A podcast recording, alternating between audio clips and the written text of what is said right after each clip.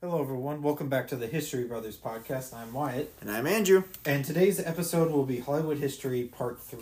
Today, we will mostly be discussing uh, films from the 1990s to 2020s. We'll be discussing how Hollywood has changed a little bit over the time and the overall culture, as well, well as yeah, we'll be we'll be basically discussing all those things, and we'll be starting off first though. Before we get into the 90s, we're gonna Andrew's gonna start off by discussing some later 80s films that we weren't able to address in the previous episode. Exactly. So let's go back to the 80s. Sorry, I had to do that. um, so one some of the movies that we forgot to mention in the 80s. uh, I have to mention these because these are some of the most iconic movies of all time. Like literally, no one will ever forget them. Um, one is uh, the Back to the Future trilogy. That began at eight- 85 and ironically ended in 1990. Yeah. Um, so for those who don't know Back to the Future, and if you've not seen them, you need to see them. Um, basically, it's like I am included in that group. Sorry, add to the list, Wyatt. I've seen some, I've seen some portions of it, but I got to watch the full thing. I know. We have a long list of movies me and him are trying to get through. Yep. Anyways, Back to the Future was premiered in 1985. Well, it was actually the highest grossing movie of that year and starred Michael J. Fox and Christopher Lloyd and was directed by Robert Zemeckis, who you'd later know from famous movies like um, Big, which was also the 80s, and um, Forrest Gump in the 90s, uh, Polar Express, A Christmas Carol. I think he did that one. Either he produced it or he did uh, the Jim Carrey one I'm talking about. Either he produced it or he directed it. I don't remember. But and then there was also other films like uh, Welcome to Marwen, I think it's called. That was like 2010s. But he directed a variety of films. You'll recognize him in a lot of other things. Um, anyways, so Back to the Future stars a, a kid named Marty McFly, and he is working with his best friend, who is an adult uh, scientist who some people think are mad. Don't ask questions. It's just it's how it goes. Um, and his best friend named Doc Brown builds a time machine out of a DeLorean, which is why those cars are so iconic today. You even making a though time machine out of a DeLorean? you know, I thought it was going with more style, you know? um, but, uh, which is why the DeLoreans are famous today, even though the company ran out of business in the 80s. Um, that sucks. like, well, it literally, like, they had their car development, they're like, here's the DeLorean. They ran out of business. Um, it was just faulty temp, faulty manufacturing. Oh, gotcha. Um, anyways, but um, basically what happens is is uh, long story short, he uh, uh, Marty accidentally gets uh, sent back in time into the DeLorean to 1955, 30 years before his uh, parent, 30 years when his parents were younger, and um, a little bit before they actually met. And shenanigans ensue. Reason why I'm not going into too much details is because there's so much good plot elements. I just don't want to spoil it for you. Um, but it's a very fun night time travel movie. Honestly, this movie was kind of the stepping stone for what time travel movies would become. Right. Because there's so because there's so many movies off there that would base everything off of the time travel rules from this movie. Until Avengers Endgame said, so Back to the Future is just- a bunch of bullcrap? Exactly. um, but um, granted, they follow a lot of like science fiction of time travel rules and all that stuff. But they help establish a lot of the status quo of what that is for future movies and books down the road. Um, but I also follow with Back to the Future is that this is a trilogy. So after you watch the first movie, you have to watch the second one. Then after you watch the second one, you definitely have to watch part three because it's very interconnected, very well written trilogy of films that conquers time travel in a way that you have to I admit that you have to follow a few times in order to get a full picture, but you still but still connects inclusively all together. There are people who I know who keep watching these movies time and time again every year. But another movie, two other movie series, no, three movie series I wanted to lastly recommend from the '80s that started. Well, one of them started in the '70s, which we mentioned in the previous in part two, was Rocky, starring Sylvester Stallone, which he wrote and directed almost every single one of them. Uh, the Rocky films are the coming of age story about a, a person uh, who's down on his luck, doesn't have much funds, doesn't have much. Uh, what you would say? Um, he has a life. He just doesn't have. Um, he's not rich. He's not middle class. He's just lower class and stuff like that. A guy who goes to the top, goes all in, and goes fights to the edge or whatever. Basically, the type of people that we look up to and inspire to become, just to keep fighting forward. And that series it began in 1977, I believe, or 1979, one of the two years. No, no, 77. 17 years Star Wars. And that one actually won Best Picture at the Academy Awards, if I remember correctly. And no, no, no, not Best Picture. I'm mixing up my years. I think it was 76 now. but it won like best director or something like that. I forget what what year it was because I remember Star Wars one seventy seven. But anyways, um, that movie has spawned off six Rocky films all the way to the two thousands, plus three Creed movies. Now four coming out. Who knows when? Um, so basically, all around uh, ten movies now. Oh, nine right now, but ten coming out soon. And uh, he also spawned off another popular franchise in the 80s called Rambo, which he also wrote, and I think he directed a few of them.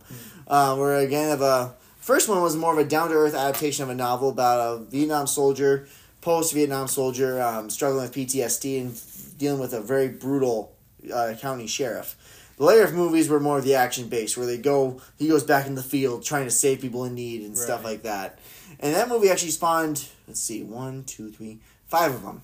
Because there was also a fourth one in the 2000s, and then there was the fifth one in uh, 2000, like to mid to late 2010s.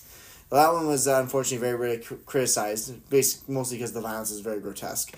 But they um so that was another famous famous franchise that took off. Another one that I would talk about lastly is also another staple for time travel films was the Terminator in the ni- mid nineteen eighties, directed by James Cameron and written by James Cameron, and basically but dealt about a man who uh correction a man who was sent back in time to stop a robot that was also sent back in time to prevent the savior of a future uprising against robots to to kill him in order for the robots to succeed. Right. I won't spoil the movie for you again because a lot of it happens. But that movie started off another vast franchise, Yeah. and personally, I just say watch number two because two was amazing. Two- And then Uh, Terminator 2 is considered one of those films where the sequel is better than the original. yes, Judgment Day, and then uh, then three you can skip three, four in the two thousands starring uh, Christian Bale and uh, Sam Sam Worthington.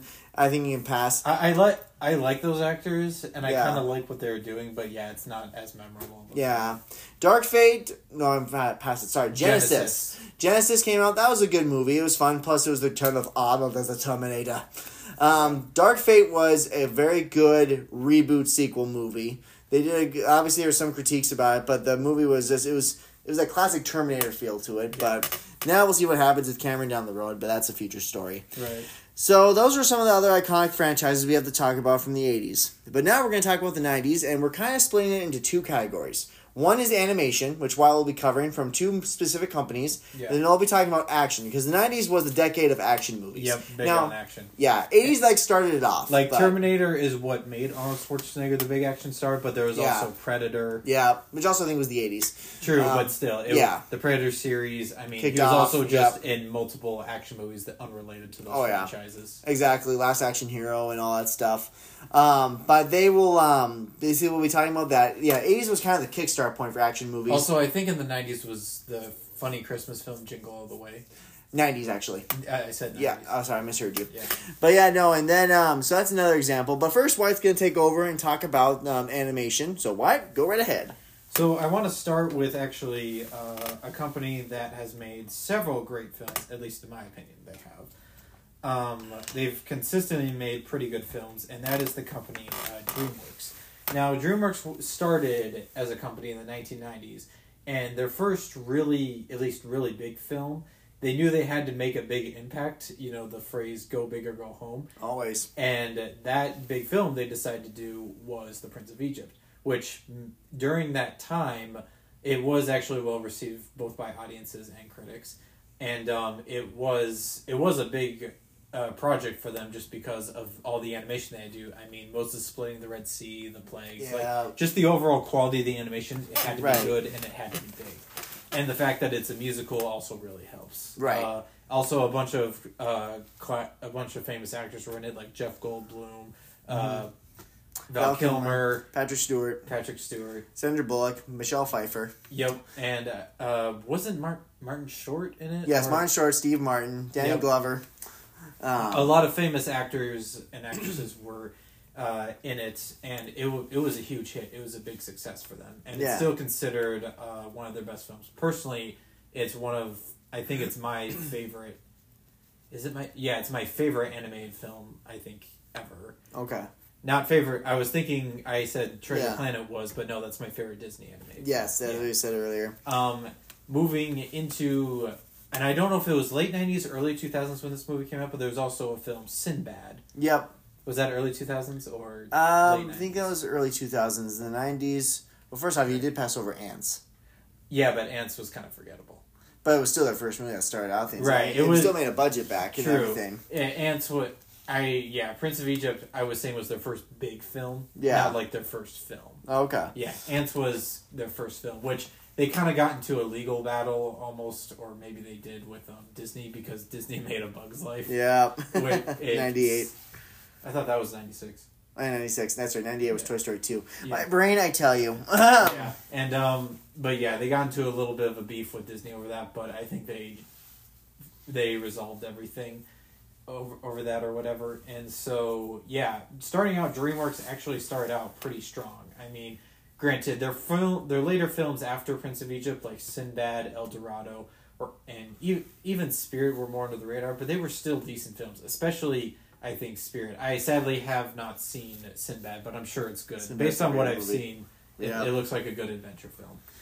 The um the other movie you also forgot to mention was um let's see I had it in my head what was it because I think it was like early two thousands early nineties um Aardman Studios and DreamWorks at Chicken Run Chicken Run. Oh yeah, the claymation ones. Yeah. like uh, I think that was two thousand but two thousands probably. yeah. but it was still Chicken Run though that was still Chicken no, Run I and think it was uh, late nineties actually it might have been, but Chicken Run and you know Wallace and Gromit, DreamWorks. the original three specials yeah Yeah, DreamWorks did those films, and those I think were popular. oh they were very popular I would consider the '90s era. I mean, that was obviously the beginning of Dream. Oh, 2000, okay. DreamWorks' time.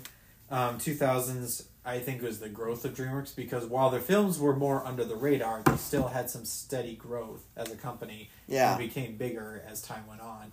And uh, so you had Spirit, the Stallion of the Cimarron, which is actually a really good film. Mhm. Matt Damon voices, or at least voices the head voice of the horse. The yeah horse doesn't thoughts, obviously yeah talk. narrator Yeah, and um, Hans Zimmer, interesting enough, does the score for that film, which, by the way, it's really good. And uh, Spirit, Spirit, the film, actually was a mixture of both two D and three D animation. It was very Yeah. new, so they tried to incorporate three D animation, and it's pretty good. which they do also in Prince of Egypt They oh they do well the ocean Oh, the- right, with um, the sea the Red Sea right yeah. yeah It's not an ocean; it's a sea. Gosh. I mean fine no, but yeah. Anyway, um, yeah. So I in the two thousands you saw growth with DreamWorks. Also in two thousand one, the classic Shrek. yeah Its later sequel, which some consider even better than the first one, Shrek Two. yeah Then there's Shrek Three, which is yeah nah. And then there's Shrek Forever After, which I personally don't think is bad, but the fact that it came after Shrek 3 definitely doesn't help. But the Shrek movies, regardless of what you think of the latter ones, were some of their most successful films. Still one of the highest grossing franchise animated movies. Yeah, it's one of their time. it's some of their most uh, highest grossing films. Yeah. And there, there's also in the 2000s, no, eh, that was you also had the 2000s the beginning of a trilogy or now a quadrilogy trilogy as the fourth one will be coming out next year. Um, the Kung Fu Panda movies. Yes. Yeah. The first one came out in 2008, I believe, right? yes. Yeah, Yes. 2008, starring Jack Black. There was also a lot of other good voice actors like Angelina Jolie, Dustin Hoffman, Ja- Jackie Chan, Jackie Chan, Seth Rogen. Seth Rogen. Yeah. Ian, um, Ian Crane. Uh, not, not Ian Crane. Um, oh gosh, I forget his name. I think it's Ian Crane. Yeah, he was in Yeah. the the guy who played. No, not Ian Crane. David Cross. That was it. David Cross. Well, who did he play? Uh, Master Crane. He um from the Alvin and the Chipmunks movies. He played Ian, the bad guy. Right. Yeah. Oh, he played. Oh, that was him. Yeah. Oh, funny. Yeah. I actually I recognize it now. Yeah. Lucy Liu from uh, Charlie's Angels and uh, oh, Elementary. Okay, that's where she's from. I Yeah, and- wasn't familiar with. And. Elementary, that TV show with Sherlock Holmes. Oh, gosh. Yeah. But yeah, uh, DreamWorks had a huge hit, and um, also the guy who voiced Tai Lung, Oh yeah, Ian McShane. Yeah. who's the the guy who runs the uh, the Continental and the John Wick films. Yes. Which I'm like, that's the same guy. It was surprising, but then once I saw some behind the scenes footage, I'm like, oh wow, it's that guy. Yeah. He has a really good. He did a really good job with Tai Lung. Like the thing that makes the Kung Fu Panda movies as good as they are is in part the villains, Oh yeah. especially the f- first two with Tai Lung, who was actually raised by Shifu, but um, he couldn't get the Dragon Scroll, and he just desired power Yeah. and glory all for himself. And then there was, of course, uh, Emperor's Ch- Emperor Ch- Emperor Chain or something like that. I mean, Yeah. uh, not Shane. she she something. For those who are, How can we forget this? We've seen this movie so many times. if we're mispronouncing the name, we're terribly sorry. Um, Shen, it's Shen.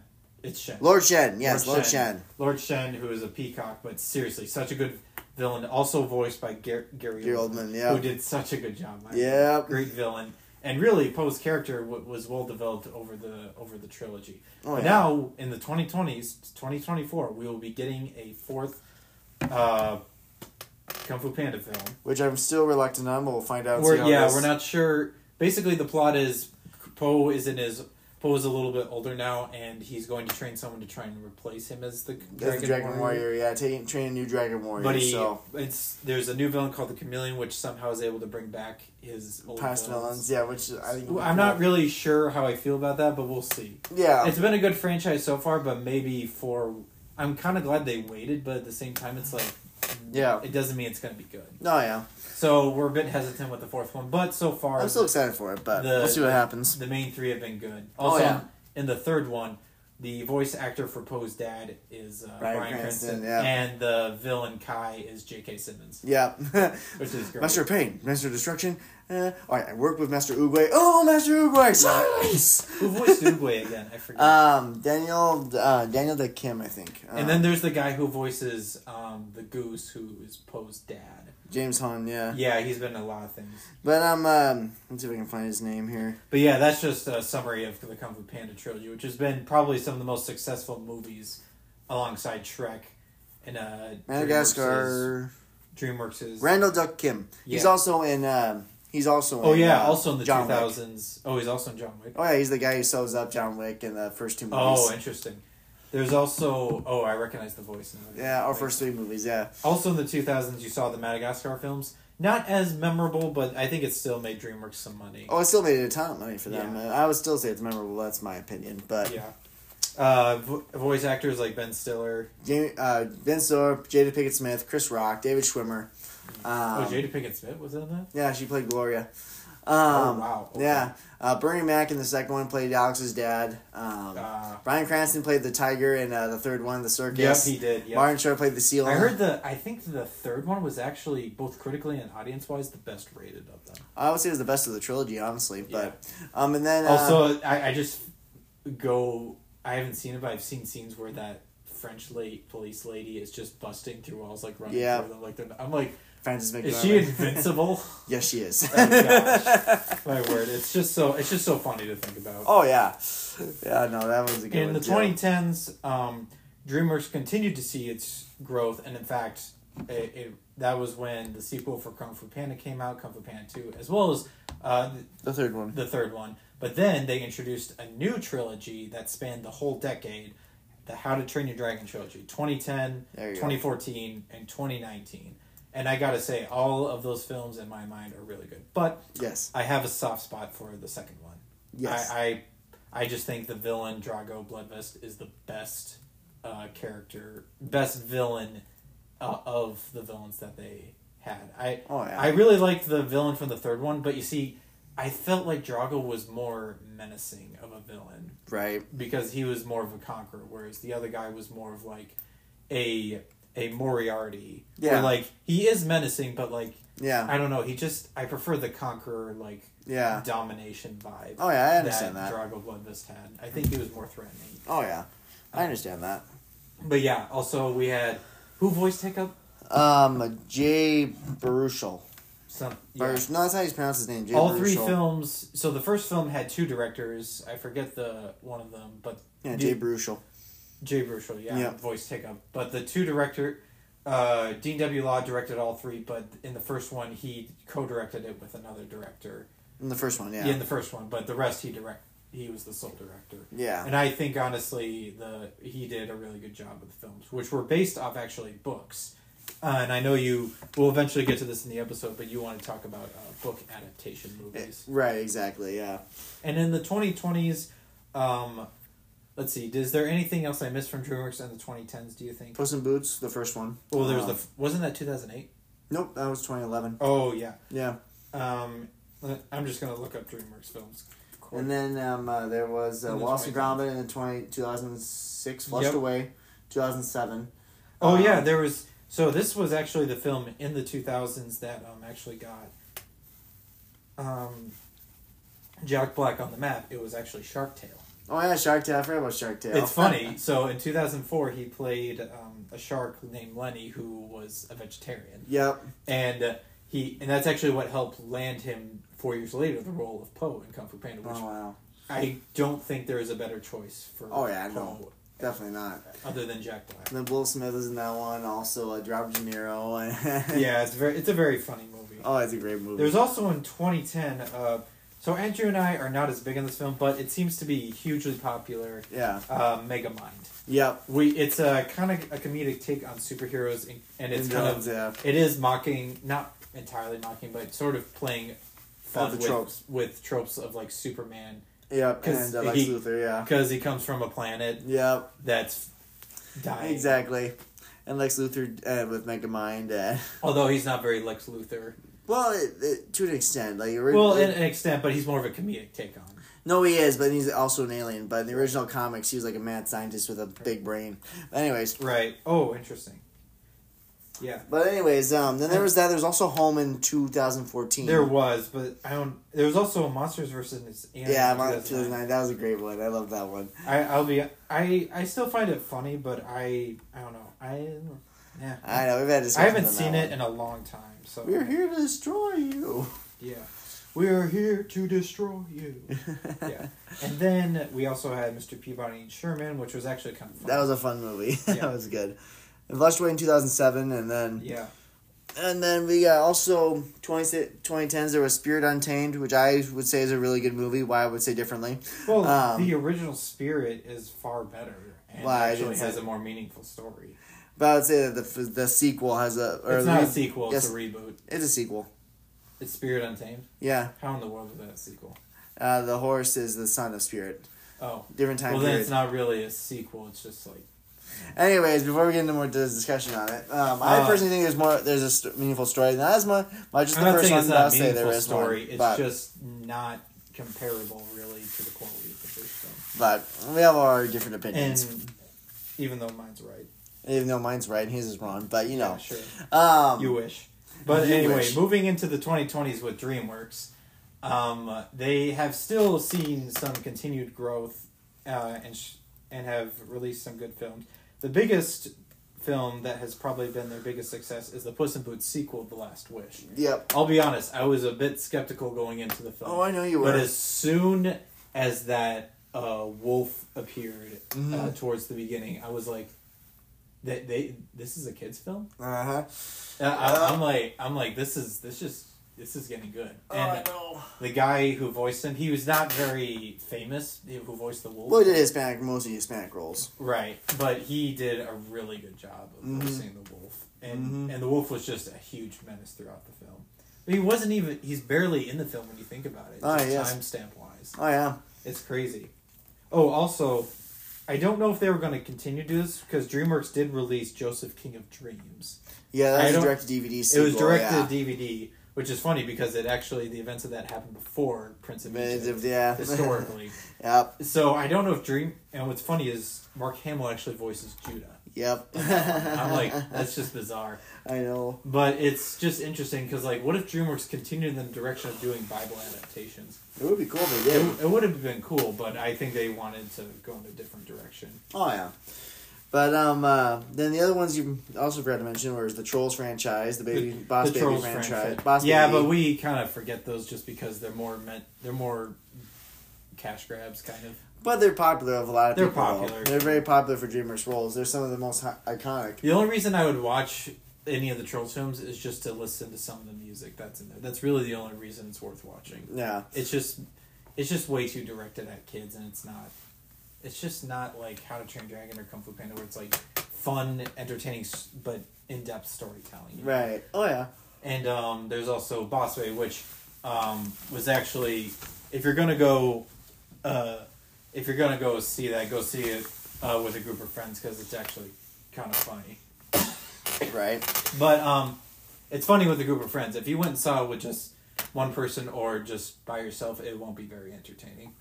At least I don't. I don't think it will be. But Yeah. They also made a sequel of that, but and I think those film those films have been pretty successful for them. Oh, they've been very successful. Oh, and the Croods movies too. We can't forget the Croods. the Croods, there's also those. Those are also popular. They also made a film called Abominable about Yes, Abominable. How About the that one? Yeti? Yeah, uh, that got developed into a TV show too. yeah. Yeah. But uh, yeah, no. So those are some of the DreamWorks stuff, and just a cr- just to or reorganize. So why talking about the nineties, two thousands, twenty tens, and there we go. and, and a little bit of the 2020s. And a little bit of the twenty twenties. I forgot to mention that part. But to go back to the 90s, um, with uh, Disney's classic uh, 90s Disney era, which is considered the Renaissance, the um, because before that the 80s was considered their like dark age, you could Uh, say. yeah, and seventies. The 70s and 80s were considered their dark age for films because they weren't as popular or as ex- or as successful. Yeah. The 90s came and boom, they had one hit after the, another. Right, exactly. They had uh, they had I was about to say sleep, Sleeping Beauty, but that is completely off. Wrong decade. Yeah, that's like four decades prior. Um, no, uh, Beauty and the Beast. Sorry, Beauty is in Mhm. the name, and I for some reason conflated the two. there's also. Why am I drawing a blank?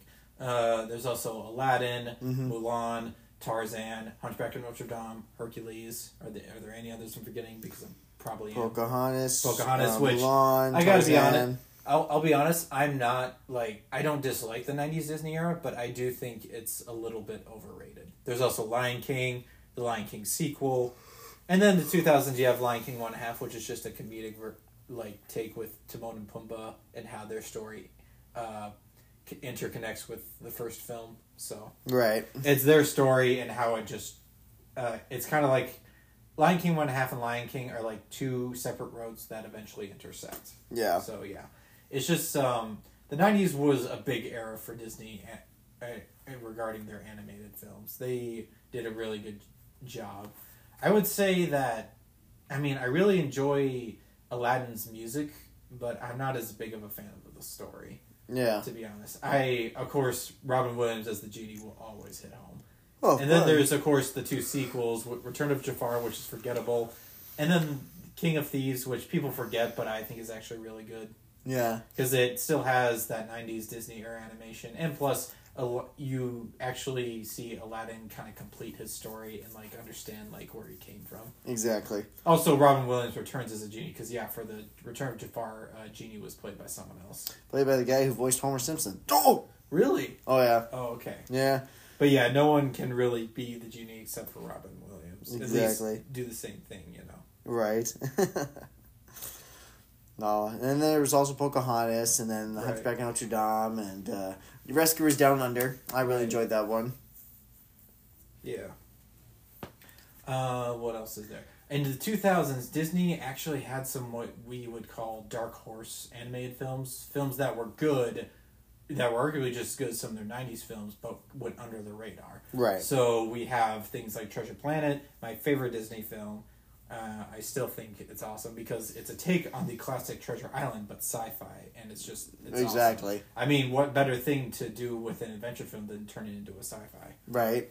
and but also adapt like the ships and everything to make them sci-fi-ish you know It's Oh, yeah. really cool Exactly. and um, also in 2000s we had atlantis we also had the sequel but uh, what's funny enough is the reason the sequel feels so split into three sections is because those were actually episodes for the series that they're going to make for disney disney was going to have an animated series on atlantis but the, it just never came Yeah. so the sequel is just three episodes of the series which is very bad. very very it's bad. not. It's I, I've It- seen. it- it's there- bad. it- I've seen worse sequels. No, no, it, that was bad. No, No, yeah, it was bad. no. um. Anyways. Um, but any yeah, but anyways, there was also Brother Bear. Are there any other 2000 Disney films that were under under the radar? Dark Horse, would you say? um. Because I mentioned Brother Bear, Atlantis, Treasure Planet, Bolt. Bolt. Yeah. Hit the target. It was a good hit in that one. It was a hit in Disney's time. I suppose. It was. Um, Dinosaur. Dinosaur. Oh yeah, that came out in 2000. So a Yes. lot of the work was done in the 90s. In fact, I think it took them like six years just to do everything because they had to use computer hardware that hadn't really been developed in order to Yeah. animate. You could actually argue that that is their first attempt at like in their the later 2010s uh, live action. films. Yeah. because but Yeah. it was actually kind of original. Oh, exactly. It's a shorter film at like an hour and twenty minutes.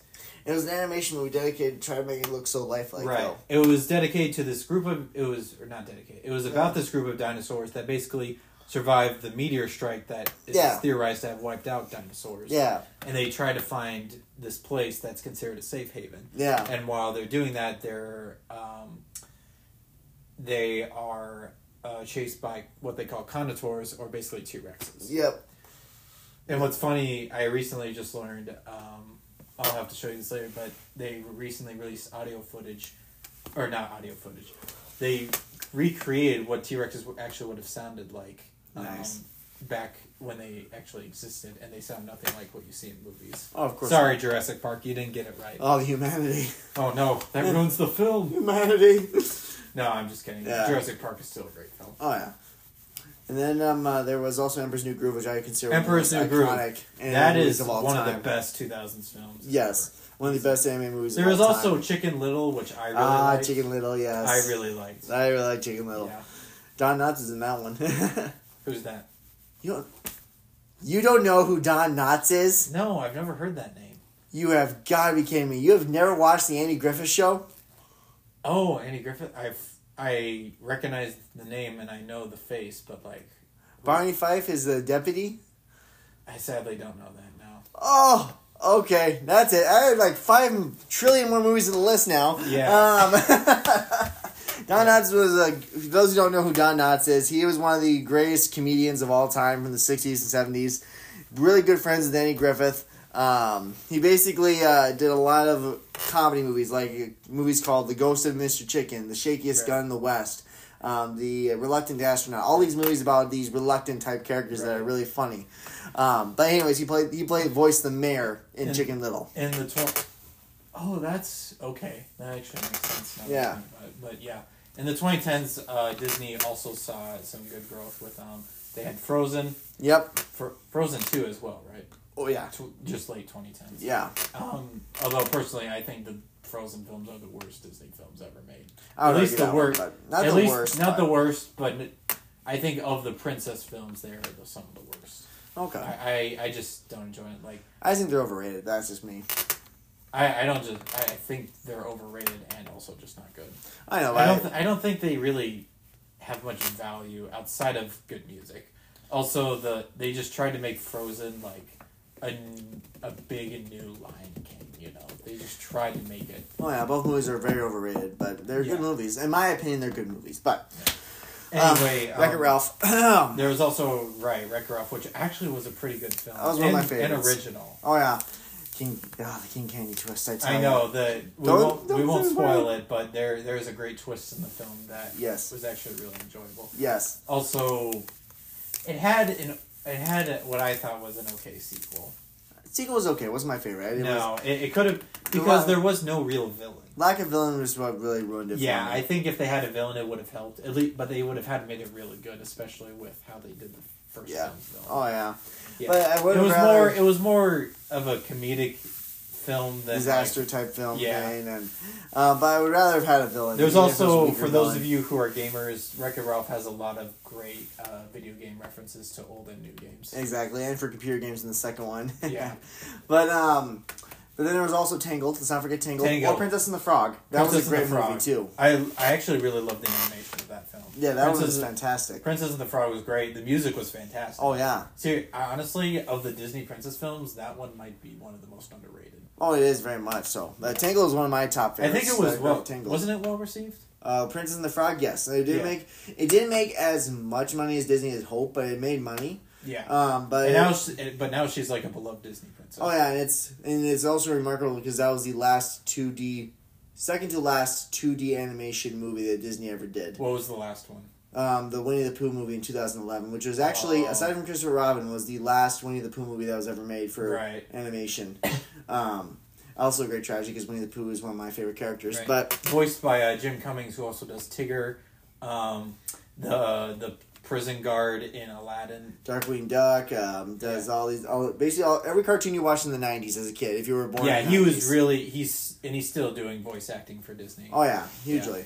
Um, he, but he did we you said he did Winnie the Pooh, right? Yeah, Winnie the Pooh, Tigger. Yep. Um, and he reprised the role too for the Christopher Robin movie that they did. and General Kenobi. I'm sorry. Uh, It's funny, though, it is great. Um, but yes, no. So then, those are the animated films for that. 2020s, Disney had. Let's see, we had Wish, Encanto. Um, Encanto, I've heard was pretty good and won wide praise for. Encanto is. Sorry, I interrupted you. No, it just I was saying it was really big and it won wide praise from most Yeah. everyone. Encanto was an excellent movie. I thoroughly enjoyed it. I am a huge Yeah. fan of it, but it got so overhyped. So It over, did get a little overhyped, I think it got over too much, so much praise that I've heard the song so many times that I got sick of it. Yeah, Um, but I love the movie. I, I saw that one in theaters. I was actually part of the first wave. Like, hey, this is a really good movie. Then it went to streaming, and. Then it went boom. so, yeah. That, that then it exploded. yes. Um, Wish. I haven't seen Wish. I'm cautiously optimistic on Uh, that one. Honestly, I don't. Honestly, the title alone just makes me a skeptic, just because the, really a hundred years of films, and of or just hundred years of Disney, and this is what you came up with for a title. It just sounds so generic.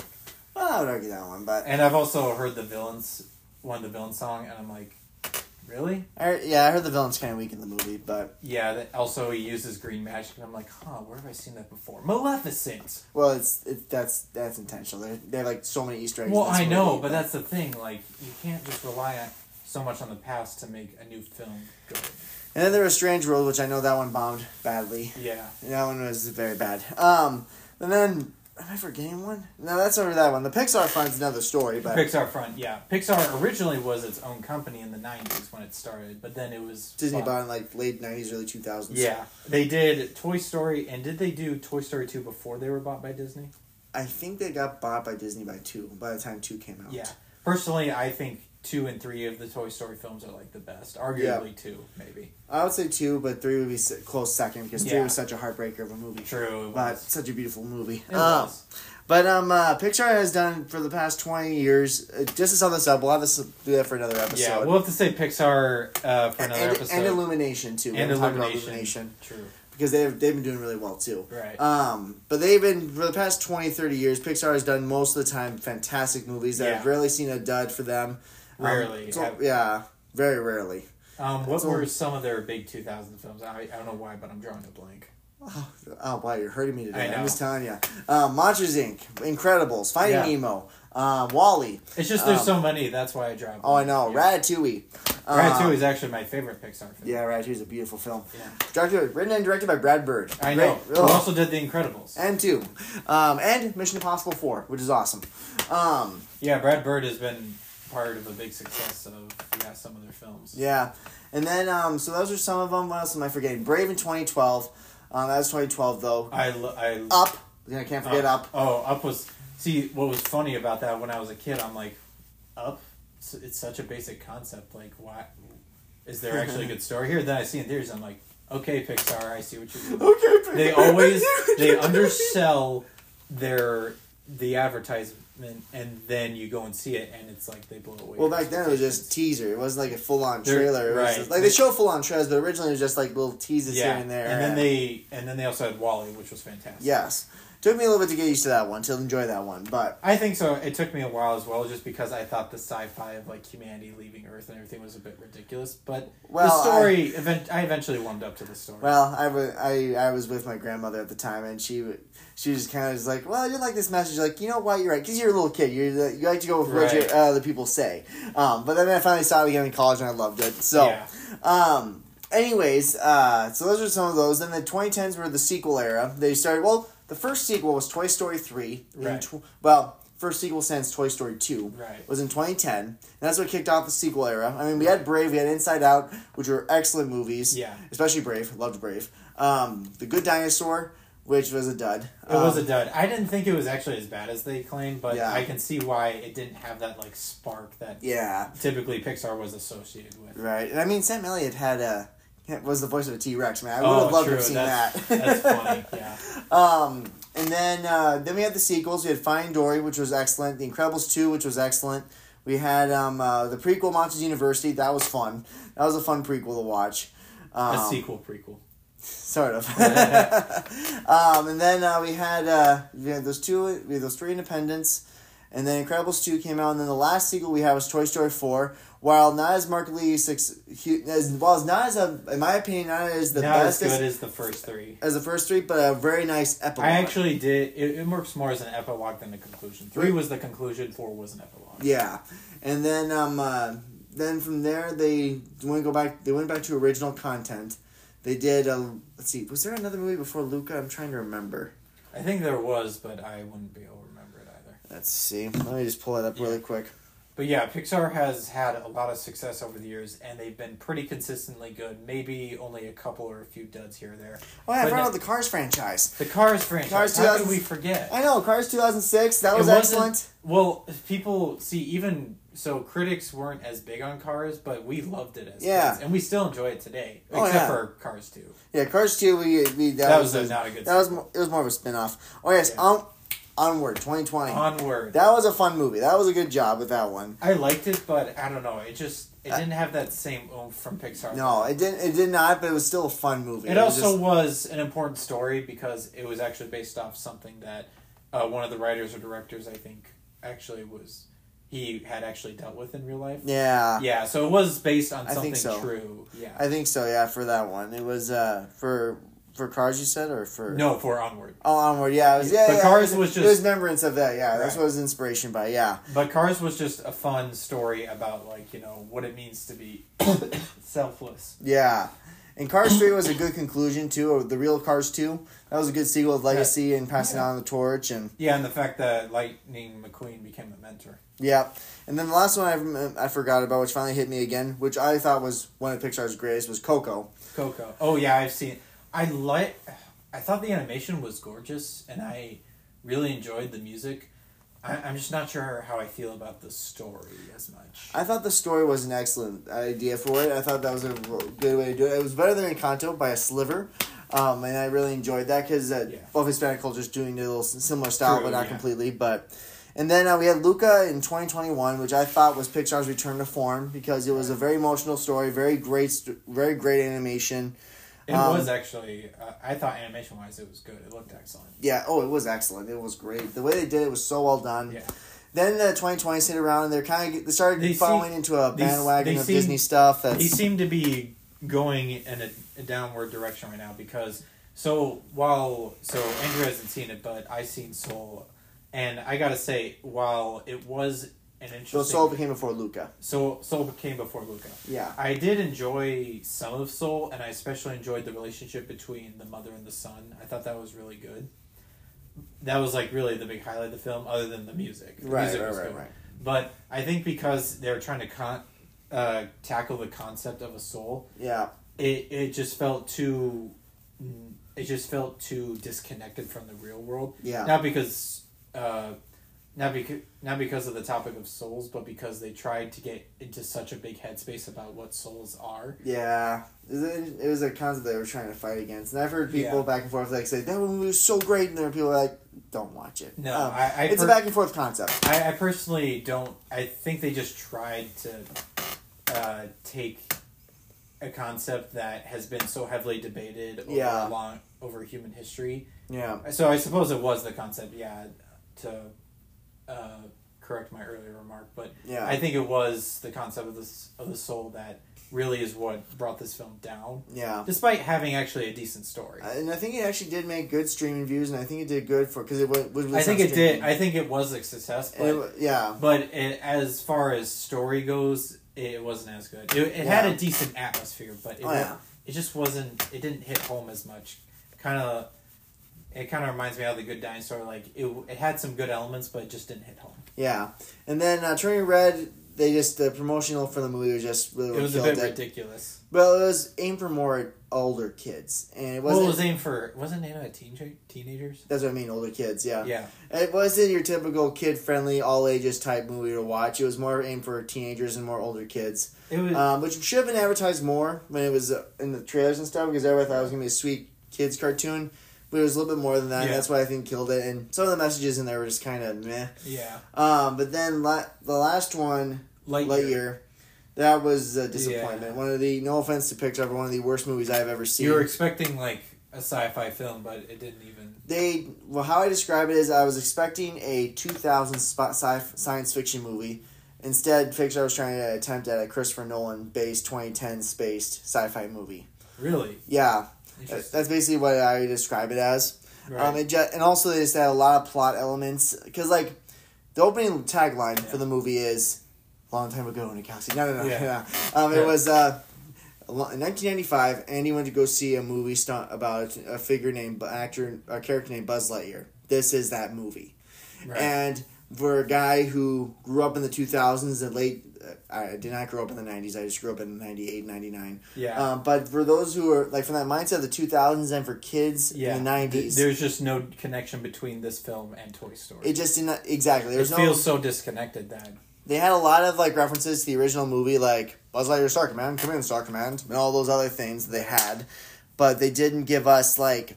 But that was just basically it. And they kind of twisted on this. They twisted on certain concepts that were introduced in the Toy Story films of the lore of Buzz Lightyear, Right. and um, they which were supposed to be like a clever twist, but in reality it just didn't pan well. And um, basically, just again for people who grew up in the '90s and myself who grew up in the 2000s, it, they try to go for a very complex science fiction storyline that just did not fit with this The- movie. The other thing I want to bring up that um, has been big, I mean, what's continued movie wise is the Star Wars franchise with 99 episode 1, 2002 episode 2, and then 2005 episode 3. Although episode 3, Revenge of the Sith, is considered the best of those three. I mean, they're all commercially successful, but in terms of quality and writing, people love the third one the most. In fact, some would even say the third one is the best movie, Star Wars film of all of them. I would argue, I would say though It's personally there's- my favorite, actually. Yeah. Of all, all of the main nine, and including the two spin-offs. yeah. I would say that for the prequel, those are some of the best original content I've seen. It is More yeah. than I personally don't dislike episode one and two as Neither do much, I. as much as some people, but I can see why people are critical of them right, but I think people have a lot more appreciation for those compared after the sequel because it was came out and after because George stuff. Lucas was taking a more original approach And compared to the sequels, and the, some of the spin-offs. Though the spin-offs were really good. I think it's because uh, people would rather have a director, even if he has too much creative control over a project, they would rather see his concept flushed out in a film Exactly. rather than some some corporate rep- repetition. yeah, or some like uh, or different influences of everything else. And the thing the thing about Rogue One, which I liked, so I looked at the Rotten Tomatoes review, and it was, of course, a good score. It was like 80, per- 84 or something percent across. yeah, And they said that Star Wars can be a good blockbuster, can be successful as a blockbuster. And I'm like, yes, it can if done well. yeah, And that's what Rogue One shows is that it can be a good is that Star Wars, whether it's a spin-off or a main trilogy, it can be a big successful blockbuster film not just financially but also with its story and overall quality.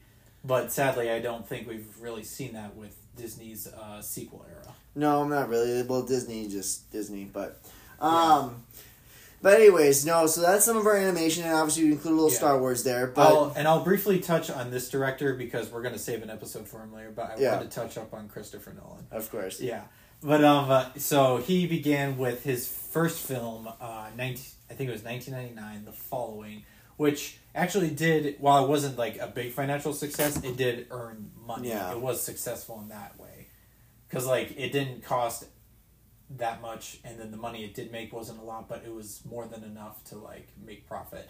Then yeah had 2002's uh, Memento, um, which was actually successful. Uh, Guy Pearce from Iron Man 3 was in it. He was the main character. Yeah. Um, then you have, let's see, uh, Insomnia, which actually had Robin Williams as the villain, interestingly, and Huh. Pacino as a detective. And Al, Paci- Al Pacino in a Christopher Nolan film is just weird. that's awesome. Honestly, It's still, it was still um, a decently praised film, though. oh yeah, always. Then there's uh, Batman Begins, so Christopher Nolan kind of rebooted Batman. Yeah, made him like more an realistic. even bigger, more realistic, and even a bigger character than what he was before. Yeah. and he was already big with the '90s series. oh yeah, Then there's um, the Prestige, which I think is underrated and really good. excellent movie. Uh, the the Dark Knight in 2008, um, which obviously doesn't really need to be talked about much here just because of its success. Yep. But um, and we already did a Batman episode anyway. and um, then there's the Dark Knight Rises. oh, which this one, Inception. Inception. Yep, Yep. sorry. 2010 was Inception, which I think was really no one making was really his big stage presence. Yeah. Outside uh, after the Dark Knight, which, which was him saying, "I can make great," uh, showing it basically just showed that like you can make big blockbuster films that have bigger, heavy concepts that people Right. can understand. Yeah. So it's really a good blockbuster film, and from that you had Dark Knight Rises in 2012, 2014, which I think is Christopher Nolan's best film, Interstellar, a great sci-fi epic that is reminiscent of 2001: A Space Odyssey and uh, Blade Runner. Maybe not Blade Runner as much, but still, it's No, like it sort remind it reminds you of those big sci-fi epics from Yeah. the 20th century. Yeah. Then there's also um, Dunkirk, Yep. great war film. Excellent movie. Um, let's see. Tenet. Tenant, which while what not as successful, it still was. It did receive a lot of praise from. But you have to admit it was hindered by. COVID and getting COVID and going back to streaming. theaters. Yeah. Um, then after Tenet, Oppenheimer. Uh, gosh, uh, Cillian Murphy or Killian Murphy actually is how you pronounce it. Let's just say if no, if this if the Academy Awards don't give them any awards, specifically like Best Director, He Best will be Picture, robbed. Best Actor, it'll be a rob. It'll be it was a such a well done rob. movie. Yeah, It was a very well done movie. but that's Um, just a short synopsis. Of Christopher Nolan will be doing a later director episode. yeah, him. yeah. There's also Martin Scorsese has been in the Hollywood business for a long time. He has had multiple successful films, even in the 2000s, 2010s, and 2020s. Oh, yeah. He, well, not necessarily all of his films are great. He still is achieving great success and is still, uh, uh, he's still given a lot of praise. I don't. We haven't really seen much of his films though. No, but we in order to do an episode, you and me are gonna have to watch a few of his movies. a few first. of his movies. Yeah. I was thinking like, did he make Scarface? Was that him or was that someone? No, that was uh, Oh. that was the director of uh, Untouchables and Mission Impossible. I think. Oh, okay. Um, no, but um, we could watch. Uh, Goodfellas, Goodfellas. Casino. Um, funny how fun- funny. Joe Yeah. Pesci. Yeah, Goodfellas, Casino, um, uh, Taxi Driver, Raging Taxi- Bull, um, Killers of the Flower Moon. Whenever we get a chance. Um, or what was it? um, Um, the Irishman, Silence. Silence. Yep, Yep. The Irishman. Um, the- The Ir- Irishman's actually really long. oh, I know it is, but that's Yeah. what makes it more fun. Um, that one actually released on Netflix, but it was still widely pretty praised. good. Yeah, yeah. I mean, it Um, returns Joe Pesci, Robert De Niro, and and uh, Al Pacino. Pacino. Yep. Yeah, and Ray Romano too. Uh, ironically. Um, Yeah. So then, uh, basically, yeah, those are some of them. I won't mention Wolf of Wall Street because I won't be watching that with you. Um, Or some other. Oh, I, I got to talk about this, but uh, the Planet of the Apes. Oh, yes. In the 2010s. he loves these movies. I I don't in the '60s. I don't know. I, I do like the original '68 film. It was really good. But of those, they actually had five hmm in the '60s and '70s. Yep. But of those, the first one is the best and the clear. Like Yeah. the third one was actually given some praise, but um, it was really the first one. Yeah. Like first one was like really, really well praised, and Yeah. it was really good. But then the second one was given a lot of criticism. Then the third one was given some praise, or like was seen as good. And then it kind of just dropped down from there in the fourth and fifth. Not that they were necessarily bad films, but they Yeah. just weren't. Critically, just- yeah, for critically, I think I think it made enough money, but for critically, I don't think they liked it. But, no, it wasn't well liked or as popular. but since when do critics like movies? So although, although apparently I learned it.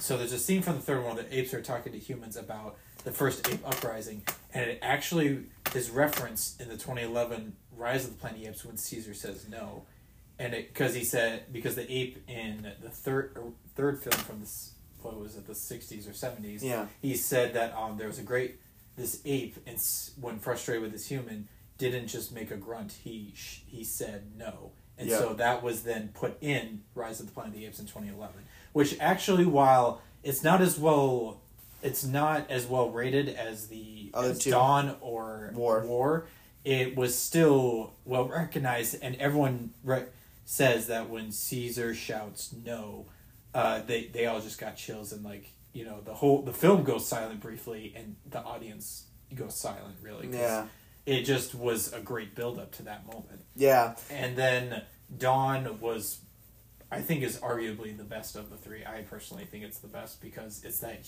human to now evolved to ape um, yeah, uh, clash and trying to have peace uh, when the possibility of war is so high. And then there's War for the Planet of the Apes, which was actually, I think, a really good uh, end to the films. Although there's now going to be a fourth. There wasn't really a trilogy was not planned. They wanted to make sure that they could still make later films. Yep. And now there's a fourth one coming out, which they've released a trailer for called Kingdom of the Planet of the Apes. I am somewhat skeptical of it though, just because I don't know without Caesar if it's going to be as good. Well, the what I've heard rumors is they're slowly building up to the original Planet of the Apes. That that's what it seems to be, and maybe they will. But Because uh, the third movie also introduced, if I remember correctly, I haven't seen the movies, but I researched it. But I heard they introduced the girl who's in the first two of Oh. Charlton Heston. oh yeah, like how would she be in there if there's like there's thousands of years between? Maybe it's a descendant or something like that. Oh, but there's like the but the Oh, I name, think I think the name was put in there to to like reference. yes, to emphasize her and stuff like Yeah. that. But the name though, it's like building up to that and stuff.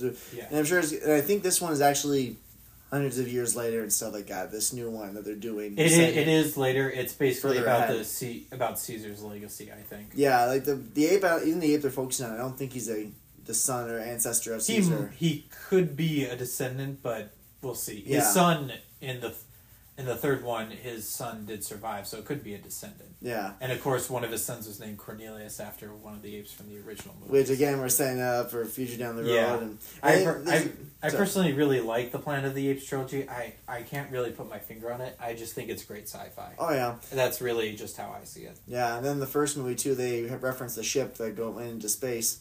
Oh yeah, and it disappears. Yeah, because it was going to Mars, but then it just disappeared. It went through a wormhole or something like that. Yeah.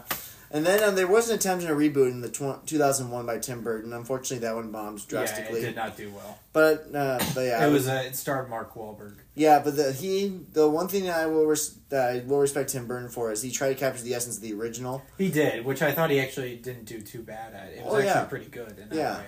Yeah, because the ending was set up. It wasn't like it, it's a cliffhanger ending, but at the same time, it was it was the way the original ending was originally supposed to be because it was a shocking ending. It wasn't like a, right. It was meant to be not as a cliffhanger, but like a shocking like what just happened? What do you mean this and all that, and, and then some. Yeah. Anyways, uh, so we're gonna then move on to now our act the action sequences. In other You mean words- action films? Yes, action films of the 90s. So the 80s kicked off a lot of stuff in regards to action films. Started off the careers of Schwarzenegger, Stallone, um, what was his name? Ste- Pier- Steven Seagal, um, and then um, also uh, John Claude Van Damme. Uh, all these big stars. They all came around in the 80s with iconic movies like Terminator, Rambo, um, Predator. Uh, John Claude Van Damme, I think, did Bloodsport, I think it was called. Let me double check. Gotta make sure he did the. Yeah, Bloodsport. Uh, he did one of those, and then, let's see. And then uh, basically, it just all came up more and more into the 90s then. We then went to movies like, for John Claude Van Damme, there was. Uh, good grief, where did all they go? Oh, there we go. They went to movies like Hard Target, Double Impact, Universal Soldier, Nowhere to Run, Lionheart, Kickboxer. That was in '89. Death Warrant. All action movies like this guy's on. You mentioned Steven Seagal, I think too, right? yeah, I did. Steven Skull. Yep. Under Siege One, Under Siege Two. Yeah. Um, the the Quest. the- He, John Claude Van Damme Th- did. those Str- '90s action films were pretty unique. Not Oh, just yeah. in like, I mean, especially in style and like what they tried to accomplish with like big action sequences. Like it's Oh, pretty yeah. cool stuff. Well, they get bigger and bigger. Even if- and they seem to get more ridiculous but see that's what makes them so enjoyable is that they're big and ridiculous everyone knows it but they don't care because it's so fun yeah. Just look at Fast and Furious. or, or even like um i mean when you think about uh, even terminator 2 with like some of the action sequences like with the tr- the truck Oh, yeah. that chases uh, uh, john and the terminator on the bike it that that's and the fact that it just keeps going yeah, I know. It- big ac- ridiculous action sequences that just work because right. it's that um it's the fact that like it's just so fun to watch that you just suspend the idea of it being you know Yeah. real That's exactly it. And there's other movies like Maximum Risk, Double Team. Um, I think Double Team was like. Uh, okay, no, that was not what I was thinking it was. But um, he also did an adaptation of Street Fighter. and oh that's funny Yeah, in '94. there's also um we we'll have to talk about this briefly but um we we don't have to talk about it in depth but we can talk about briefly just video game adaptations Oh, I know. Yeah. we should we should save a separate episode for that but yeah video game adaptations whether it's li- mainly in live action we've seen like we've seen a few actually Mortal Kombat adaptations. There's a couple Yeah. of ones from the early 2000s, but then there's the late 2010s one Yeah, that was actually considered good. yeah, yeah. Late twenties. Actually, I think it was early twenty twenties. Actually, Really? Yeah. Oh, maybe Post COVID. Yeah, I think it was Yeah, senior year I think of our college year. But Right.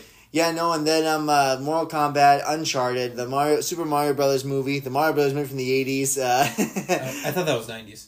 Oh, yeah, it was nineties. See where my brain goes. Which wasn't even really about Mario Bros. like what they did. It was more, yeah, it was more like they used the character concepts and then just turn it into their own movie. Basically. Yeah, it was really weird. But, but honestly, I watched it a second time. It's not that when you're looking at it as a movie fan, not as a video game fan. It's a much better movie. Yeah, but that's the thing. You always, if you're going for a video game adaptation, you always look at it as a video game or like, Right. what is it going? You kind of have to look at it both ways. I think. Like, Right. obviously, it's not going to fully adapt what um, the video game done. Like this, like the Sonic the Hedgehog films. Yeah. They're not necessarily adapting um, everything from the video games, but they're basing the story largely off the video games. Right.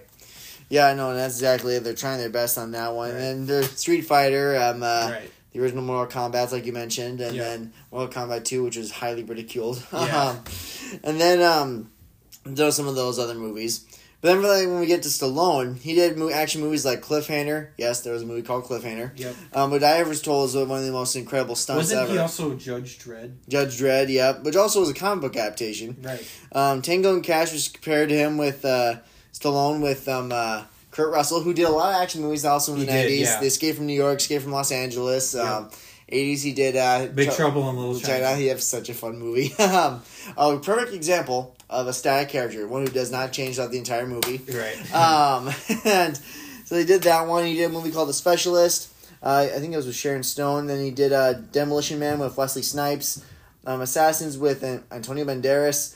Um, let's see. What But yeah. Antonio Bar- Banderas has done some action films. I mean, he was Oh, in yeah. Expendables three, and he Oh, was yeah. also the Mask of Zorro. Yep, one of my favorite movies in the '90s. Um, and yeah, he did a ton of those. He did um, um some Span. Uh, I forget what they're called. I think it's like El Bandito or something like that. Spanish movies with with, Yeah. with very young Robert Rodriguez. Right. um, who did a trilogy of movies of that. Copland in '97 that had De Niro and uh, what else did that have? It had De Niro and Ray Liotta and uh, Sylvester oh, Ray Liotta. Yeah. Ray Liotta. Yeah, that one was actually the second, either the second or first movie directed by James Mangold, right. who would direct uh, Ford vs Ferrari, Logan, and all those other big name movies. Yeah. And then um, like Schwarzenegger, I mentioned he did Terminator. He did um, he did um, um let's see do this. And he did uh, Pre- Predator. He also did let's see in the nineties he did let's see not sixty nine. Let's see. Here we go. He did a Total Recall. He did the comedy Kindergarten Cop. Um, Terminator Two we mentioned already. Mhm. Uh, let's see. Uh, he did uh, Last Action Hero, which is basically a comedy about all the action movies from the '80s and stuff. Yeah, nice. Um, True Lies, which is a uh, James Cameron action comedy, uh, interesting one, but a good one. Um, Batman and Robin. Oh, gosh. um, Eraser, uh, End of Days. Oh yeah, because he was uh, Mr. Freeze. Yeah, Mr. Freeze. Yeah, Regatta's Island. Haven't heard of that one. That one. I haven't heard of that one. That's a different one. And then um, basically all sorts of movies. In the eighties, he did a comedy with Robert De Niro called Twins. Um, not Robert De Niro, uh, Danny DeVito. Right. And um, we also had Bruce Willis, who did the iconic Die Hard and Die Hard Two. Oh yeah. Then Die Harder, Die Harder with a Die Hard with a Vengeance, Live Free, Die Hard, A Good Day, a lot, Die a Hard. lot, a lot of Die Hard films. Although the first one is considered the, the best by far. Though two is a very good, uh, yes, but two is a, also a great second movie too. But he also Bruce Willis. He started out actually ironically as a TV star Oh, interesting. with a TV show called Moonlighting, which is a mystery romance comedy type thing. And then in the '90s, he did movies like um, let's see, he did. Let's see. Oh, a lot of movies actually I've never heard of before. All right, well, he did Pulp Fiction, which also Quentin Tarantino. Yep. Samuel Jackson was in that, and John Travolta. Um, let's see, Striking Distance, uh, North. Let's see, never heard of that one. Um, let's see, Last Man Standing. I think it was a comedy one. The Fifth Element. That was a huge one. Yep. It Uh, wasn't. I don't think it was as big in its era, but now it's become like a cult classic. Yeah. The Siege with Denzel Washington, which I want to watch. I saw the trailer for it. It looks really good. Denzel Washington did a lot of action movies Yeah, too. he, he he's a great action film. so- right. The Sixth Sense in '99, um, and then uh, Mercury Rising. I haven't heard of that one. And then he also did a, a Disney movie in the two, 2000 called The Kid, which I highly recommend. That was one of Disney's best movies I've ever seen. Um, and then from there, from those other movies, then we went through. So that's just basically a lot of the list of like '90s action stars that Right. took part. Chuck Norris did a ton of movies in the '80s and '90s too. We won't Chuck forget Norris, him. He's he- the man. Come Yeah. on. He's Chuck Norris. he's Chuck Norris. Come on. Um, he did uh, some movies that are really good. Missing in Action are some of his well known. Um, If you ever want to know why people love Chuck Norris, just look up Chuck Norris jokes. It's Oh. just super funny. also watch Walker Texas Ranger. Yeah. And so those are some of the other ones. He's also known for Missing in Action, those Yeah, action movies. ac- I think Chuck Norris actually did fight Bruce Lee in a film. oh yeah, I yeah, think I so, think it's one yeah. of his earliest movies. yeah, Yeah, and Bruce Lee was also not in the '90s as much, more like more earlier, but still. Bruce uh, Lee was seventies and eighties, and I think he died Yeah. in the eighties. Yeah, he was a big he was a big action star then, but he was he was a martial artist before he was a movie star. Yes, That's what made him so unique. yeah, and that's his action movies like The Last Dragon and stuff. They were Right. very popular, and Yeah. he actually almost did. Um, He made kung fu popular for film. yes, very much so, and uh, he actually had the inspiration for the TV show Kung Fu in the seventies, but somebody took it from him and Oh. did something else with it. But, um, but he did a lot of stuff too. Uh, Bruce Lee he was also very popular. Yeah.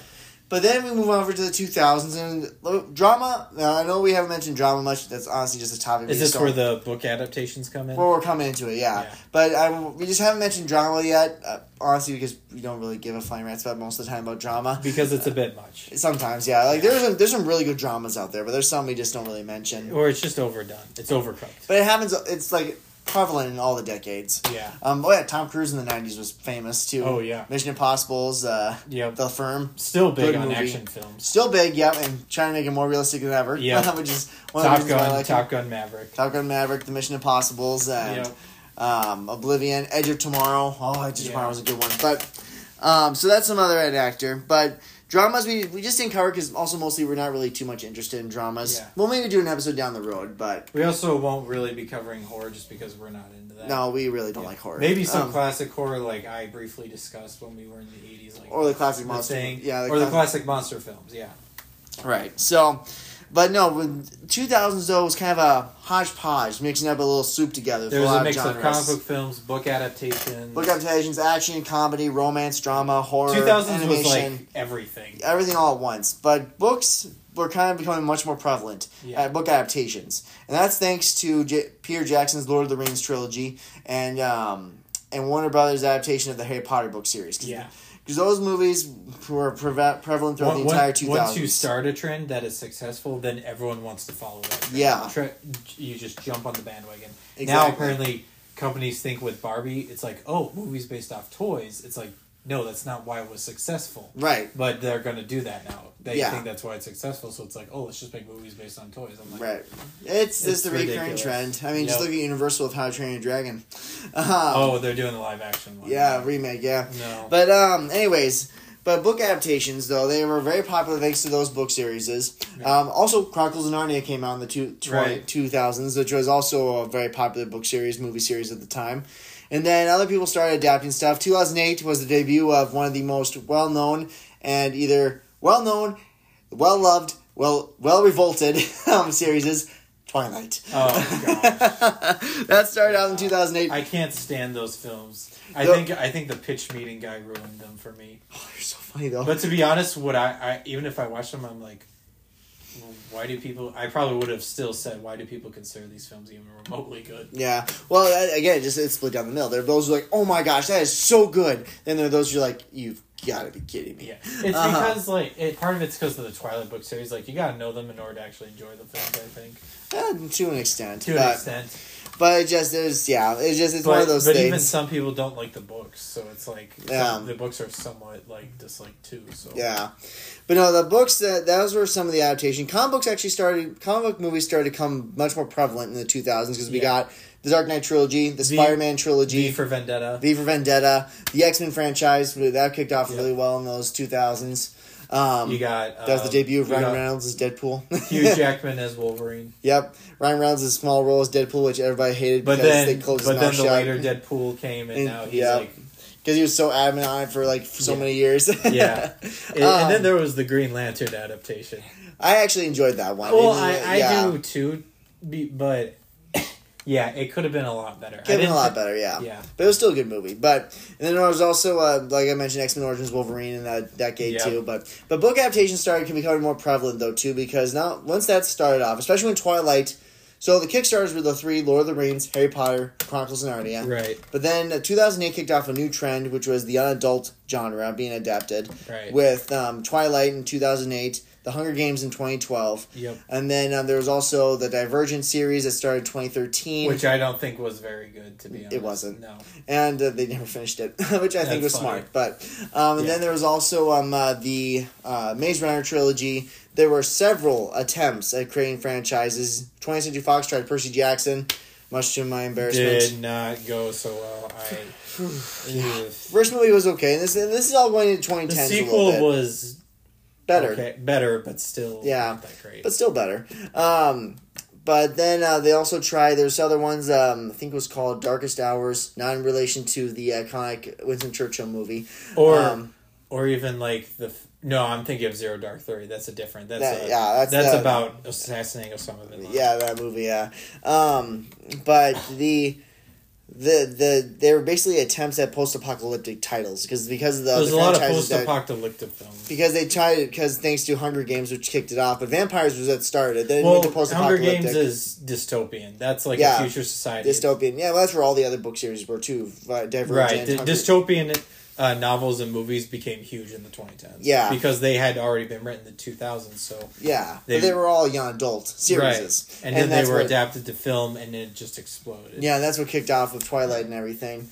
And then um, we also had the Hobbit trilogy in the 2010s, yeah. which I Which a lot of is people, con- which is controversial. which a lot of people, some people again split down the middle. People will love it or hate it. I, I- love it personally. I don't know if this is true, but I heard Peter Jackson was more limited on time, which is why they don't look as good or are as good as It's they could have been. understandable. Which is understandable, but I, I have no idea. I don't know either. But there'll be other people who will probably like, "How dare you like those movies?" I'm sorry, I enjoyed them. I thought they were great. Um. Anyways, but and then. Like there was the Darkest Hours, the Fifth Wave. That was another attempt at a, young- adapting a young adult dystopian Yeah. trilogy or series. That one involved aliens. all the all the attempts at adapting dystopian is just yeah, like there's so much. And it was but it was so funny is is uh so we had Hunger Games, which was a dystopian tyrannical society, Right. Divergent, which was a, Dystopian tyrannical. a society again, Yeah. but much That's usually lesser, a common theme in dystopians. but lesser, but but le, uh, I feel, no offense to Veronica Roth, but an uh, attempt that was just not the Yeah. best for writing. There's also um Then there was the Maze Runner trilogy, which was actually a very good trilogy, but that was though it was a post-apocalyptic tyranny, it had zombies. yeah they tried to s- explain uh in a way that was different than usual zombies. which was like- neat. Which was neat. but it's like it's they're still zombies. Yeah, and it's really terrifying. Yeah, they're a bit more terrifying. They did really good with those ones. Ironically, the director of those is directing the new Planet of the Apes. Um, Uh yeah, him as a s- oh really yeah, he's the director of the new one. oh So I have some That's hope. actually a good choice. Yeah, I know, right? Seriously, sci-fi for sci-fi. exactly. And then the one book series that was adapted, which I'm sad to say was adapted, uh, which is more, it was not a young adult. It's more adult. It was the Fifty Shades of Grey trilogy. Oh gosh, no. which ironically was based which the author started that Based off of fan- Twilight fan fiction She wrote Twilight fan fiction, and, And- that's what the books were based on. and turned into a novel Yeah. series. Yeah, I no, don't watch those movies. They're they're No. trash. No. They're just absolute trash. Yeah. Um, And you know, D- D- Dakota Johnson is now portraying Madame Web. though. Well, yeah. Well, the thing is, I like an actor. I just don't like all their movies. Yeah, That's how I stand on these things. It's just like I like an actor or an actress. I don't like all their movies. right. But but no, and then that's just another example. Like the books adaptations have currently have died down a little bit Mm-hmm. because as 2010s died away, co- superheroes became more prevalent. Yeah. And Wyatt and I are gonna have another discussion on that because he and I have interesting viewpoints on that. Well, we were going to discuss superheroes like uh, DC, Marvel, MCU, all that stuff, independent works that people are trying to do, right? And independent stuff that's been going on Comic book movie Yeah. adaptations. Well, but we'll be talking about that for another episode because that's that's a very big That- one to talk about. But basically, um, mo- superheroes have taken over A lot of Hollywood films and stuff, television shows, And, and, yeah, I mean, like just more recently, they've had um, with television shows animated um, Invincible. yeah, There's also the live action. I don't really care for the show. The Boys, because it's a bit dark. But yeah, the boys. But it's just that. Well, let's just say because like again, it's just it's that trend throughout the many decades. It's the westerns, the sci-fi, Yeah. the comedy, the drama, the action, the superheroes. I- It's always a prevalent part. Before we finish up with our last part, uh, who do you think would win, Homelander or Omni Man from Invincible? I'm gonna go with Omni. Omni Man, yeah, I'll say Omni Man. Um, but um, the other thing I was going to mention really quickly too is also 2020s here. We're kind of into a decade of remakes and sequels. Yeah. Most of the time, the sequels are not the best, but there's always Yeah. every now and then a good sequel that's been coming out and prequels. I mean, they just adapted another book um, from the Hunger Games author Suzanne Collins of the Ballad of Songbirds and Snakes, which is a prequel to the Hunger Games series. Highly recommend you see that. It was an excellent movie, well done, and I've heard it's been very closely adapted to the book, just like the previous entries. Um, but there's also just a lot of sequels coming out. Most of the time, they've been good. The Mission Impossibles, Top Gun Maverick blew a lot of people away. Um, there is a lot there, and mostly though the one, two things that have been prevalent a lot in Hollywood right now, aside from superheroes, are um, horror movies, which unfortunately has been getting a lot of movies lately, and um, remakes, live action remakes. Yep. Disney started that trend back in the twenty, actually 2010 with Alice in Wonderland. Even Yeah. though that was more of a sequel than anything. Yeah. And then it just it just from there it just kept going. Maleficent was a test run with a re- reimagining of a villain. Then it was Cinderella, which I actually thought was I one of the best really ones. that one. Yeah. And then it just kept going with Beauty and the Beast, uh, Pete's Dragon. That one was actually a good one. I enjoyed that one. Jungle uh, Book. Jungle Book. That was actually a good adaptation too because they actually incorporated more of the book elements. Right. Um, which also was remade with Andy Serkis, who he directed Yeah. and starred in that one too, which I've yet to see. Yeah. Um, uh, let's see, uh, Aladdin, uh, Little Mermaid recently, Pinocchio, directed by Robert Zemeckis, which unfortunately was not well received, Yeah. which is a bummer because I like Robert Zemeckis. Um, and then basically also just a lot more remakes. Universal just announced uh, the How to Train Your Dragon remake, which we don't really need because that came Yeah. out in 2010. Yeah. We're also getting a Moana remake, a Snow White remake, and You mean live action? live action. Yeah, all these live action films because That are also remakes. the reason why people love them so much is because they're seeing your classic stories come to life and Right. stuff like that. That's what In makes a, it really in a cool. way that is more real, but like you don't really need that when the animated story is already good. right. The thing is that it started out fantastic, but now it's just it's the quantity, the more massive, Yeah. So they they realized they could make big bucks off this stuff, but now it's like and it takes away from the originality of filmmaking. personally, I don't think they should have ever done live action remakes for most of their films. Lion King, I forgot about Lion King. Yep. Well, no one cares about that. Oh, and then they're doing a prequel for that one too, Mufasa, coming out next December. Yeah. Um, so that's our decades. We've gone through all three, de- all the decades and all three parts. Obviously, it's kind of a trim thing. We could have gone over so many topics. Hold- we're, hold- we're not done. We're Oh, not okay. done. I'm just giving you guys a summary really quick of all that we've talked about, but we're not done yet because we started in part one with the history of Hollywood of what they were doing back in the background, in the day and age. Yeah. We're actually going to culminate our part three here with that. And Wyatt you're going to start with that, and we'll just go back and forth like always. Yeah. So the big thing we want to talk about with the cultural change in Hollywood is like so.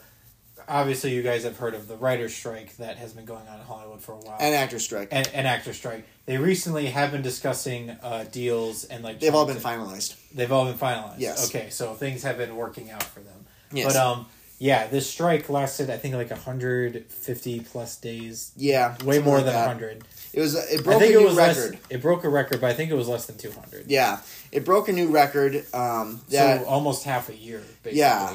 because they've had because this isn't the first strike they've No. had. They've had there was the Hollywood writer's has strike had- of two thousand eight, and then Hollywood had has had strikes before. There's also I think in the '60s and '40s you mentioned. yeah, there were strikes there too of writers and stuff. And there was a writer's strike of two thousand eight. Surprisingly, with these strikes, there's a lot of hindrances to a lot of movies that came out. Yeah. 2008 uh, TV shows, for for example, they just there was episode count were significantly reduced. Right. And movies were just lesser known, like they were either shorter or just not as well developed and stuff that were released. Right. This past year, multiple movies just got delayed for some, who knows what years to come. We're still getting movies out, but they just keep getting delayed. But now they're not anymore, and now Right. trying to kick up the steam again. yeah, exactly. And uh, actors and actresses couldn't advertise for the movies during no, the strike. kill, so costing did, a lot of budgeting for the movie or a lot of box office return for the movies. And Yep.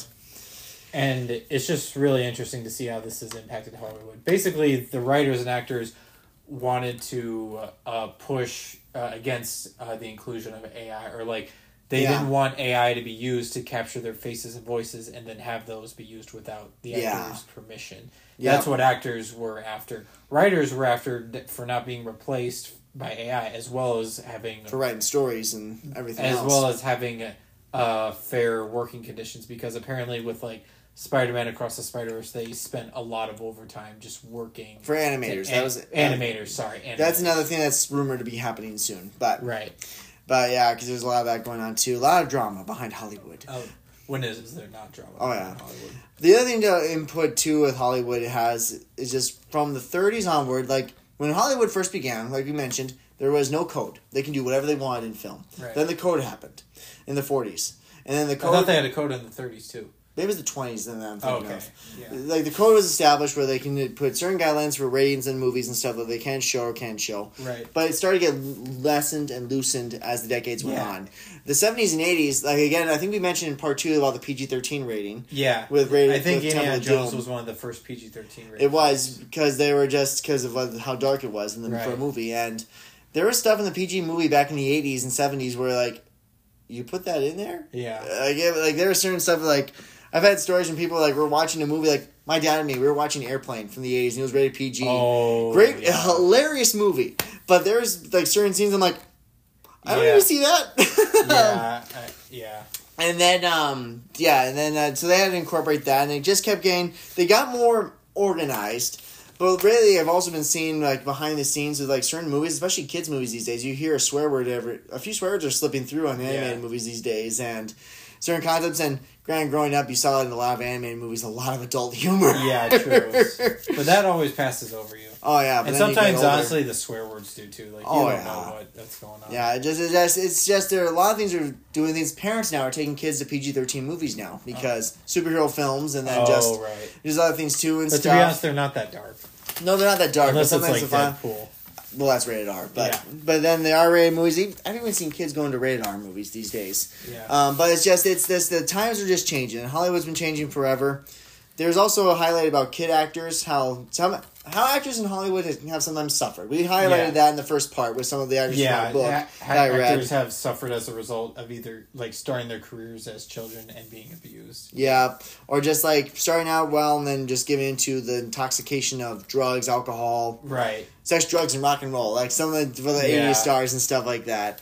Um, just a lot of differences. There's other parts we'll be highlighting in future episodes, but this is just kind of an overview. Have I missed anything else? I don't think so. I think that's about it. But it's just that's just it just shows the tumultuous ups and downs of what Hollywood is, and mostly downs of Hollywood. Yeah. But but mostly ups too with a lot of movies, but also a lot of downs behind the scenes. So mostly ups and mostly downs yeah, simultaneously. ups for goods and up downs for bads. It's a it's a it's a 50-50 cycle.